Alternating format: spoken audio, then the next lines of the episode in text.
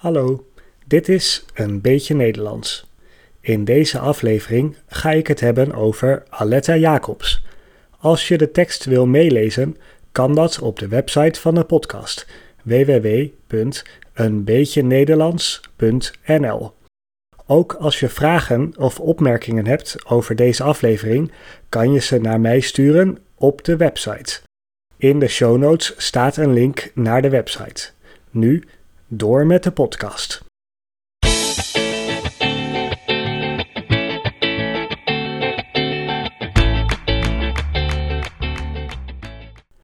Ik ga het hebben over Aletta Jacobs. Aletta Jacobs is beroemd in Nederland omdat ze heeft gevochten voor de rechten voor vrouwen in de 19e eeuw. Toen Aletta leefde, hadden mannen meer rechten dan vrouwen. Vrouwen mochten bijvoorbeeld niet stemmen of naar de universiteit. Aletta vond het belangrijk dat daar verandering in zou komen. Hiermee heeft ze Nederland veranderd en ze is een voorbeeld voor veel mensen.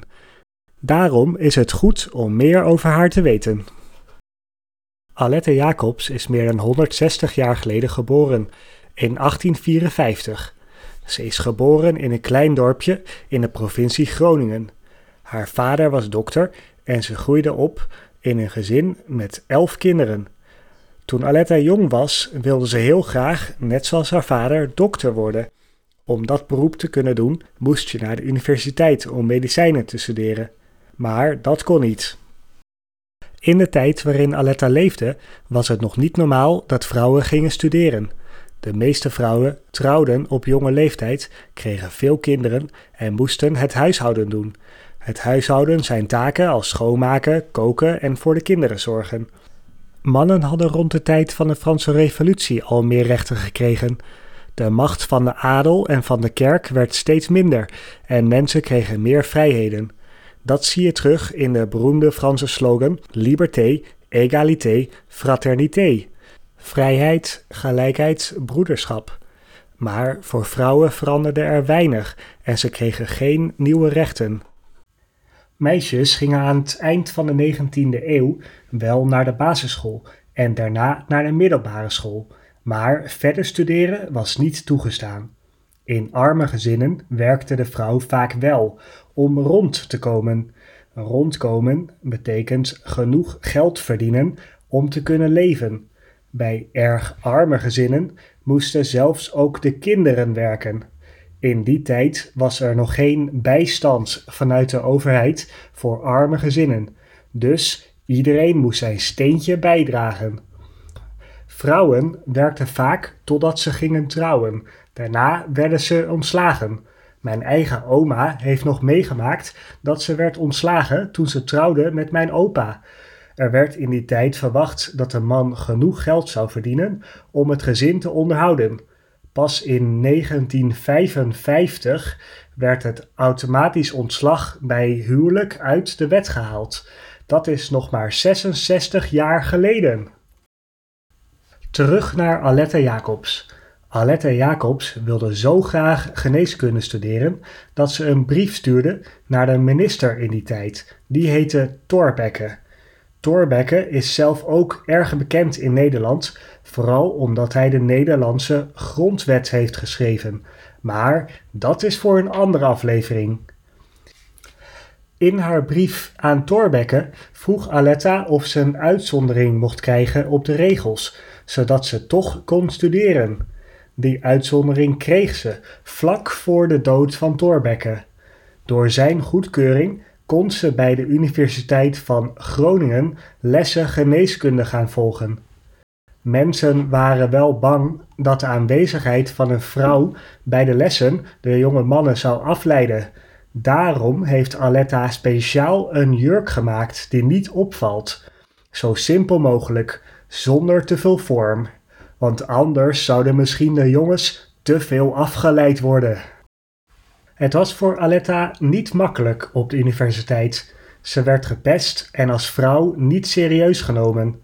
Maar ze gaf niet op. Uiteindelijk heeft ze haar studie toch afgerond. Aletta werd de eerste vrouw die een diploma aan de universiteit behaald heeft. Ook werd ze toen de eerste vrouwelijke dokter in Nederland. Dankzij haar werd het ook voor andere vrouwen mogelijk om te gaan studeren. Aletta Jacobs zelf ging in Amsterdam werken als huisarts. Ze hielp daar veel arme vrouwen en prostituees. Prostituees zijn mensen die geld verdienen met seks.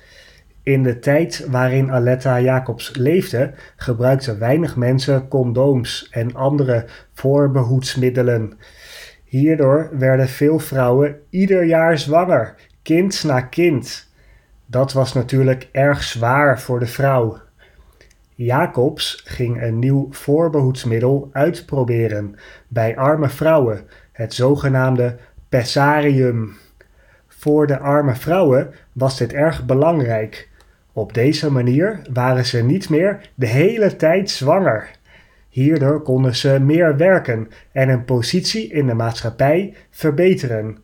Ook zouden kleinere gezinnen ervoor zorgen dat de kinderen meer aandacht zouden krijgen.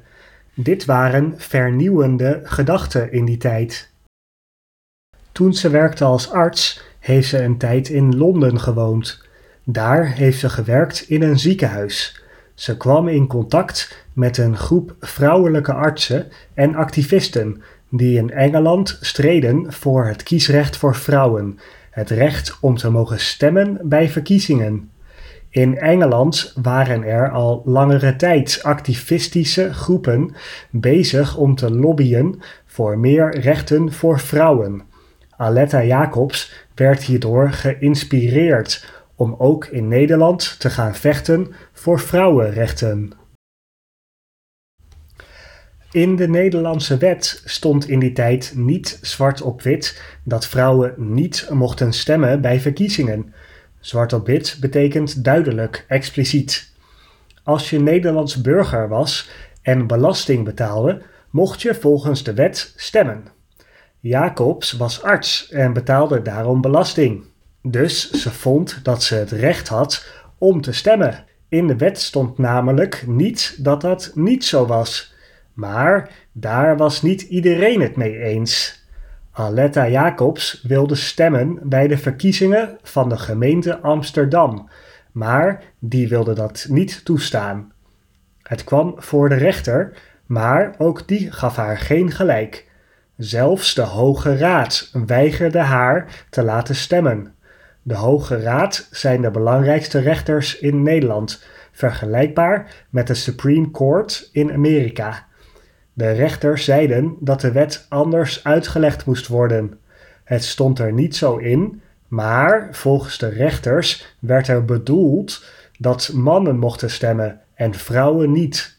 Een jaar later werd de wet aangepast. Toen stond er wel duidelijk in dat alleen maar mannen mochten stemmen. Niet veel later stopte Jacobs met haar werk als huisarts om zich volledig in te zetten voor vrouwenrechten, vooral het kiesrecht voor vrouwen. Ze werd voorzitter van de zogenaamde Vereniging voor Vrouwenkiesrecht. Zoals de naam al zegt, is het doel van deze organisatie om ervoor te zorgen dat vrouwen het recht krijgen om te stemmen. Niet iedereen vond dat vrouwen het recht mochten hebben om te kunnen stemmen. Sommige mensen vonden dat bepaalde onderwerpen, zoals politiek, typisch bij mannen hoorden en niet bij vrouwen. Deze mensen, zowel mannen als vrouwen, vonden het onnatuurlijk als vrouwen zouden mogen stemmen. Een ander belangrijk argument tegen stemrecht voor vrouwen was het gevaar op conflicten in gezinnen. Wat zou er gebeuren als de man op de ene partij stemt en de vrouw op de andere? Zou dat geen ruzie geven thuis? Als de man nou gewoon het stemmen doet, kan er ook geen conflict ontstaan. Probleem opgelost. In dezelfde tijd, rond de Eerste Wereldoorlog, waren er in veel landen organisaties die voor vrouwenrechten streden. Steeds meer mensen sloten zich bij hun aan om te vechten voor gelijke rechten. Vooral in Engeland zijn de suffragettes beroemd door hun protesten die soms ook gewelddadig waren. Dat soort acties door vrouwen waren in die tijd helemaal niet normaal en kregen veel aandacht in de media. Alette Jacobs kende sommige van de belangrijke mensen uit Engeland en kon met hun contact maken. Ze zorgden voor wereldwijde samenwerkingen om kennis en informatie uit te wisselen. Het heeft veel werk en inspanning gekost, maar uiteindelijk was er succes. In 1919 werd het voor vrouwen in Nederland toegestaan om te stemmen bij verkiezingen. Rond die tijd, na de Eerste Wereldoorlog, kregen ook veel andere westerse landen stemrecht voor vrouwen. Deze periode wordt de eerste feministische golf genoemd. In veel landen werd er gestreden voor toegang tot onderwijs voor vrouwen, vrouwenstemrecht en recht op betaald werk. En vaak met succes de positie van de vrouw verbeterde. In de jaren 60, 70 en 80 ontstond de zogenaamde tweede feministische golf. Vrouwen mochten studeren en werken, maar mannen en vrouwen waren nog steeds niet gelijk. Vrouwen hadden op de arbeidsmarkt nog steeds niet dezelfde kansen als mannen. Vrouwen verdienden ook nog vaak veel minder geld dan mannen voor hetzelfde werk.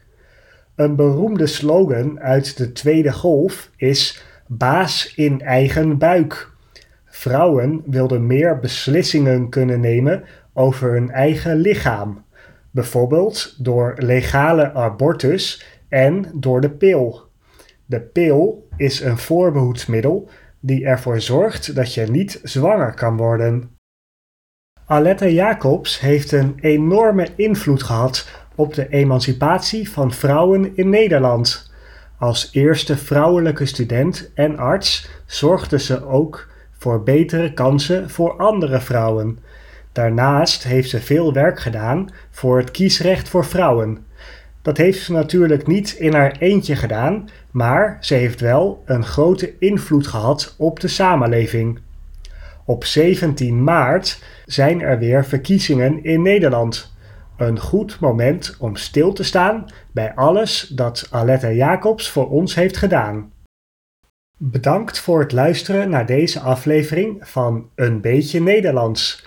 Als je vragen of opmerkingen hebt over deze aflevering, dan hoor ik graag van je. In de show notes staat een link naar de website. Er is nog veel meer te lezen over Aletta Jacobs. Als je daarin geïnteresseerd bent, moet je ook even kijken op de website. Ik zet daar links neer naar meer informatie. Ik hoop dat je een beetje Nederlands geleerd hebt en tot de volgende keer.